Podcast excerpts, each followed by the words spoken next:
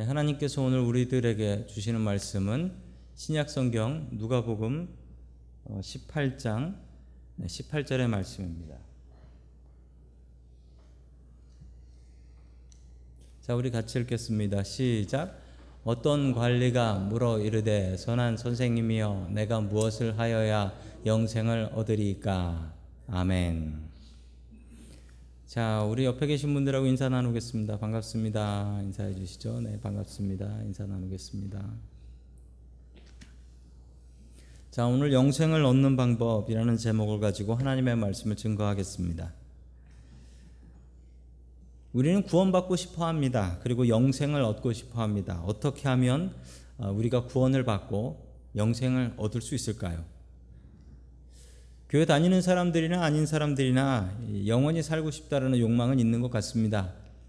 그래서 구글에서는 사람의 목숨을 500년까지 늘릴 수 있는 방법, 의학적으로 500년까지 늘릴 수 있는 방법을 지금 연구하고 있다고 하는데 뭐 얼마나 연구가 됐는지는 알 방법이 없습니다. 물론 500년까지 살 수 있는 사람들은 돈 많은 사람들이나 그렇게 살겠죠. 자, 어떻게 하면 우리는 영생을 얻을 수 있을까요? 자, 첫 번째 하나님께서 우리들에게 주시는 말씀은 어, 구원은 믿음으로 받는다라는 말씀입니다. 구원은 믿음으로 받을 수 있다라는 사실입니다. 오늘 이야기에 보면 어떤 관리 하나가 나옵니다. 어떤 관리 하나가 예수님을 찾아와서 갑자기 이런 질문을 하게 되죠. 자, 우리 누가복음 18장 18절 말씀 다시 한번 봅니다. 시작. 어떤 지도자가 예수께 물었다. 선하신 선생님, 내가 무엇을 해야 영생을 얻겠습니까? 아멘. 자, 세번역 성경에는 아까 관리, 관원이 뭐로 번역이 되어 있습니까? 지도자라고 합니다. 영어로는 룰러라고 나오는 룰러. 그러니까 관리긴 관리인데 낮은 관리가 아니라 꽤 높은 관리였다라는 사실을 알 수가 있죠. 이 높은 사람이 와서 질문을 하는데 예수님께 질문을 했는데 질문에 그 짧은 질문입니다. 선하신 선생님, 내가 무엇을 해야 영생을 얻겠습니까? 라는 짧은 질문인데 이 짧은 질문 속에 틀린 게 제가 봐도 세 개가 있어요. 예수님께서 바로 지적을 하셨습니다. 바로 뭐라고 지적하셨냐면 제일 먼저 예수님께서는 아니 누가 감히 나를 선하다 하느냐라고 하면서 그 다음 절에서 이는 하나님밖에 없다. 예수님께서 바로 선하다의 밑줄 긋고 이것이 잘못됐다라고 하셨습니다. 그 이유는 이 관리, 이 지도자가 예수님께 와서 예수님께 좀 잘 보이고 싶고 아부하고 싶어서 선하신 선생님 이렇게 물어봤던 거예요. 그 속을 아시고 아니 하나님 외에 누구를 선하다 하느냐? 예, 하나님 외에 선한 이는 없다라고 하며 선하신이 틀렸다라고 얘기하셨습니다. 그 다음 또 틀린 게 있습니다. 이 말마다 다 틀렸습니다. 내가, 이 내가가 틀렸어요, 내가. 내가가 왜 틀렸냐면, 구원을 받기 위해서 내가 해야 될 일이 무엇이냐라는 거예요. 영생을 얻기 위해서 내가, 우리 개신교에서는, 우리 장로교에서는 구원을 받기 위해서 사람이 할 수 있는 일은 없다라고 가르칩니다. 구원을 받기 위해서 사람이 할 수 있는 일은 없다. 무엇 가르치냐면 우리 특별히 장로교에서는 전적 타락을 가르칩니다. total deprivation이라고 해서 완전히 타락해서 사람은 스스로 구원을 받을 만한 능력이 없다라는 거예요. 그래서 그냥 하나님께서 선물로 구원을 주시는 것이다 라는 것입니다. 그래서 영생을 얻기 위해서는 내가 무엇을 해야 내가 뭘 해도 아무 소용이 없어요. 하나님께서 하셔야 돼요. 하나님께서 나를 구해 주시지 않으시면 하나님을 나에게 영생 주지 않으시면 우리는 아무것도 할 수 없다. 그래서 내가라는 말이 틀렸어요. 그리고 세 번째로 틀린 것은 무엇을 해야 무엇을 해야 이것도 틀렸습니다. 우리는 이런 생각이 속에 있어요. 우리 어렸을 때부터 배웠잖아요. 권선징악. 착한 일을 하면 복 받는다. 착한 일을 하면 복 받는다. 착한 일을 하면 천당 간다. 이런 얘기를 우리는 많이 배웠습니다. 아, 그럼 뭐 나쁜 일을 하면 천국 가나요? 그것도 아니죠. 분명히 착한 일은 해야 되는데 그게 천국 가려고 하는 일은 아니라는 거예요. 착한 일이. 무엇을 해야지 구원을 받는 것이 아니고요. 하나님께서 우리를 구원해 주셨어요.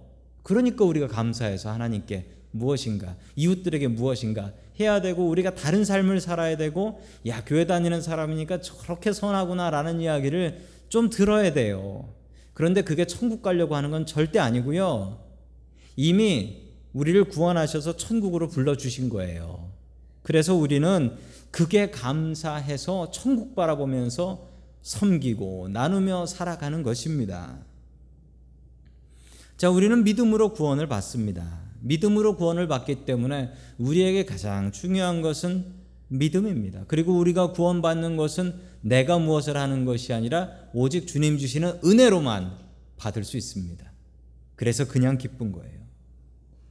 주님께서 나를 구해 주신 것이 그냥 기쁜 거예요. 그래서 주님 앞에 더욱더 감사할 수 있는 것입니다. 또한 우리는 이 믿음을 가져야 됩니다. 주님께서 우리를 구원해 주시는데 우리를 저 천국에 들어갈 수 있는 영생으로만 구원해 주신 게 아니라 지금 성도님들 마음속에 있는 문제들이 있지 않습니까? 기도 제목은 절대 줄어드는 법이 없잖아요. 기도 제목은 계속 늘어만 납니다. 그 늘어나는 기도 제목들, 그 삶의 문제들을 주님께서 구원해 주신다라는 그 믿음이 있어야 돼요. 이게 있어야 나를 천국으로 구원해 주시는구나. 이것도 믿을 수 있는 겁니다. 매일매일 삶 속에서 오늘도 얼마나 많은 주님의 구원을 경험하셨습니까? 그리고 오늘 가지고 나오신 기도 제목들, 그 제목들 주님 앞에 기도할 때 주여 이것들 이 기도 제목들 분명히 해결해 주실 줄 믿습니다라는 이 마음이 있으십니까? 이거 있으셔야 돼요. 믿음으로 구원받습니다. 믿음으로 구원받아 천국 가는 것뿐만 아니라 믿음으로 구원받아 오늘 우리들의 삶 속에 있는 문제들도 온전히 해결할 줄도 믿으시기 바랍니다. 아멘. 두 번째 마지막으로 하나님께서 우리에게 주시는 말씀은 예수님께서는 우리를 제자로 부르신다라는 말씀입니다. 제자로 부르신다. 자, 20절 말씀 우리 계속해서 보겠습니다. 20절입니다. 시작. 너는 계명을 알고 있을 것이다. 간음하지 말아라. 살인하지 말아라. 도둑질하지 거짓으로 증언하지 말아라. 내 부모를 하지 않았느냐. 아멘. 자, 10계명 중에 어떤 계명들이죠? 그 앞에 나오는 하나님께 대한 계명이 아니라 이웃을 향한 계명들을 예수님께서는 설명을 하셨습니다. 자, 어떻게 하면 구원을 얻겠습니까? 라고 했더니 예수님께서 간음하지 말고 살인하지 말고 도둑질하지 말고 거짓으로 증언하지 말고 내 부모를 공경하라. 이렇게 이야기를 했습니다. 그랬더니 이 관원이 뭐라고 얘기했냐면 어, 이것은 제가 지켰는데 어렸을 때부터 지켰습니다. 라고 얘기했습니다. 어렸을 때부터. 이건 약간 좀 자랑이 있는 거예요. 내가 믿음 좋아서 어른 돼가지고 지켰다는 게 아니라 내 어렸을 때부터 우리 부모님한테 배워서 부모님 덕분에 좋은 믿음 생활하고 그리고 부모님 덕분에 이 법을 다 잘 지키고 있었다라는 자랑과 함께 어쩌면 자부심과 함께 어쩌면 좀 자만심도 좀 섞여 있는 것 같습니다. 아이고 이 정도요? 이 정도는 제가 애 때부터 어린애 때부터 잘 지키고 살았습니다. 주님 다른 거 없습니까? 더 센 거 없습니까? 이 사람은 자기를 좀 자랑하고 싶은 마음이 있어요. 그래서 주님께서 이렇게 해라라고 하니까 아 이건 어렸을 때부터 지켰는데요. 라고 답을 한 겁니다. 좀 더 센 거 지켜서 좀 더 칭찬받고 싶고 다른 사람들한테 야, 저 사람 믿음 참 좋다라고 부러움을 좀 사고 싶었던 것 같습니다. 그러자 예수님께서는 진짜 센 것을 보여주십니다. 자, 22절 봅니다. 시작. 예수께서 이 말을 들으시고 그에게 말씀하셨다. 내게는 아직도 한 가지 부족한 것이 있다. 너가 가진 것을 다 팔아서 가난한 사람들에게 나누어 주어라. 그리하면 내가 하늘에서 보화를 차지하게 될 것이다. 그리고 와서 나를 따라라. 아멘. 아주 센 것을 요구하셨습니다. 이 사람은 거룩한 삶을 살았을지는 모릅니다. 하나님을 경외하고 예배 똑바로 드리고 그리고 가난한 사람들 이웃들 있으면 다 돕고 이렇게 살았습니다. 그런데 그에게 부족한 삶이 있었습니다. 그것은 가난한 사람을 돕는 것. 이 가난한 사람을 돕는 것, 더 나아가서 오히려 자기가 가난하게 사는 것, 이것을 그는 감당할 수 없었던 것입니다. 주님을 따르는 길은 이렇습니다. 우리에게 거룩한 삶이 있어요. 거룩한 삶. 그리고 가난한 삶. 무엇인가 포기하는 삶. 우리가 가난할 모두가 다 가난할 필요는 없어요. 그런데 예수님을 믿고 나면 뭔가 포기를 해야 됩니다. 성도 여러분들이 예수님을 믿고 나서 포기한 것들이 무엇이 있습니까? 아마 어, 나는 금요일 이 시간을 다른 친구들과 놀지 않고 집에서 쉬지 않고 피곤하지만 주님 앞에 나왔다. 아주 잘하신 것입니다. 아주 그런 게 포기인 거예요. 예수님 때문에 내가 무언가 작은 것을 포기하는 것, 이것을 연습하는 것, 이게 제자의 길입니다. 제자가 해야 되는 길은 두 가지가 있습니다. 거룩하게 살아야 돼요. 아까 말씀한 것처럼 가늠하지 않고 이웃을 사랑하고 거짓 증거하지 않는 것, 부모를 공경하는 것입니다. 이게 거룩한 삶이에요. 또 하나의 삶이 기다리고 있는데 우리에게는 포기하는 삶이 기다리고 있습니다. 내가 가진 것을 포기하는 삶이에요. 그런데 마침 이 사람의 직업이 무엇이었습니까? 관리였고 지도자였다는 것입니다. 요즘 말로 하자면 세 글자로 공무원입니다. 공무원. 공무원이 얼마나 요즘 인기가 많은지 모르시죠? 한국에 가면 이 공무원이 최고입니다. 결혼하는데 공무원이 최고예요. 옛날에는 옛날에는 대기업 다니는 사람들이 최고였는데 요즘은 공무원이 최고라는 거예요. 왜냐고요? 월급은 많지 않아요. 정말 작더라고요. 그런데 공무원은 안정적이래요. 그래서 공무원이 그렇게 인기가 있어요. 제 조카 하나도 한 1년 동안 열심히 공부하더니 이 공무원을 구급으로 들어갔는데 뭐 그러고 나더니 얼굴이 폈어요. 너무나 좋아. 너무나 자랑스러워하고 저희 누님도 그냥 너무나 좋아해요. 딸이 공무원 됐다고. 구급 공무원. 너무 좋아하더라고요. 이 관리가 이 관리가 무엇을 자랑스러워했겠습니까? 공무원이라는 것이 자랑스러웠지요. 다른 사람들이 존경해주는 지도자라는 것에 자랑스러웠지요. 그리고 2000년 전으로 돌아가 보자면 2000년 전에 그 세상은 지금하고 너무 달랐는데 농사 짓는 분들 아시죠? 농사 짓는 분들은 언제 돈이 생깁니까? 추수를 해야지 돈이 생깁니다. 추수를 해야지 그 곡식을 팔면 돈이 생겨서 그 돈을 가지고 1년을 사는 거예요. 아껴 아껴 써야 됩니다. 자, 그런데 2000년 전 사회에 월급쟁이가 있었어요. 거의 유일한 월급쟁이인데 그 월급쟁이는 공무원하고 군인이었습니다. 공무원하고 군인. 그래서 2000년 전 사회에서 이 공무원과 군인은 엄청난 부러움을 샀어요. 이 사람들은 돈이 있었다니까요. 그것도 중산층, 미들 클래스에 나라가 망하기 전에는 계속 나오는 월급이 있었다라는 겁니다. 이게 얼마나 안정적입니까? 그런데 이 사람한테 예수님께서 이렇게 말씀하셨습니다. 센 거 원하니? 그래. 여기 있다. 센 거. 네 가진 것 다 팔아 가지고 버리고 가른하는 사람 다 나눠 주고 나를 따라라는 것입니다. 여기서 구원에 대해서 우리에게 분명히 주시는 메시지가 있습니다. 우리가 착한 일을 한다고 해서 구원을 받느냐? 그것이 아니라는 것이죠.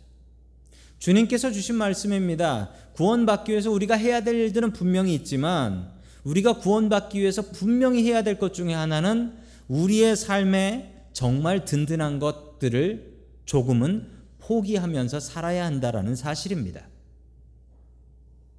먼저 우리가 가지고 있는 돈이 되겠습니다. 또한 우리가 가지고 있는 시간이 되겠습니다. 우리가 가지고 있는 돈과 시간을 하나님을 위해서 그리고 이웃들을 위해서 포기하면서 사는 것. 조금이라도 포기하는 것을 연습하는 것. 그것이 천국 가는 인생이라는 것입니다. 혹시 오늘 교회를 오시면서 길에서 노숙인을 만나셨습니까? 차를 몰고 오는데 이 홈리스가 옆에서 돈 달라고 서서 이렇게 불쌍한 얼굴 지나가는 것을 보면서 그냥 지나치셨습니까? 그러지 마십시오. 그러지 마시고 그 사람들한테 돈이 되었던 먹을 것이 되었던 마실 물이 되었던 무엇인가 하나님과 나의 이웃을 위해서 포기하는 것이 천국 가는 사람들의 인생이라는 것입니다. 오늘 무엇을 포기했습니까? 예수님께서는 자신의 가족을 포기하셨고 자신의 안정적인 직업을 포기하셨고 또한 심지어 자신의 생명도 십자가 위에서 포기를 하셨습니다. 성도 여러분들은 예수를 믿기 위해서 예수를 믿으면서 무엇을 포기하셨습니까? 그 포기한 것만큼 주님께서는 여러분들에게 복을 주실 것입니다. 저도 예수를 믿고 저도 어렸을 적부터 예수를 믿었죠. 예수님 믿고 신학교를 가면서 저는 직장을 포기했습니다. 꽤나 안정적인 직장이었는데 포기를 했습니다. 그때 저는 별로 아쉬워하지 않았는데 예, 저희 교회에 있는 예, 여자분들이 참 많이 아쉬워하시더라고요. 왜 그러셨는지 몰라요. 그리고 집에서 저희 어머니가 그렇게 아쉬워하셨어요. 제가 직장 관둔 것을 너무나 아쉬워하셨어요. 저는 별로 아쉬워하지 않았습니다. 왜냐하면 더 복된 길이 기다리고 있다라는 것을 믿었고, 어, 저의 믿음은 현실이 되었습니다. 정말 예수님 믿고 또 목사로 살아가는 것이 훨씬 더 복된 일이구나라는 것을 저는 인생으로 경험하고 또 간증할 수 있습니다.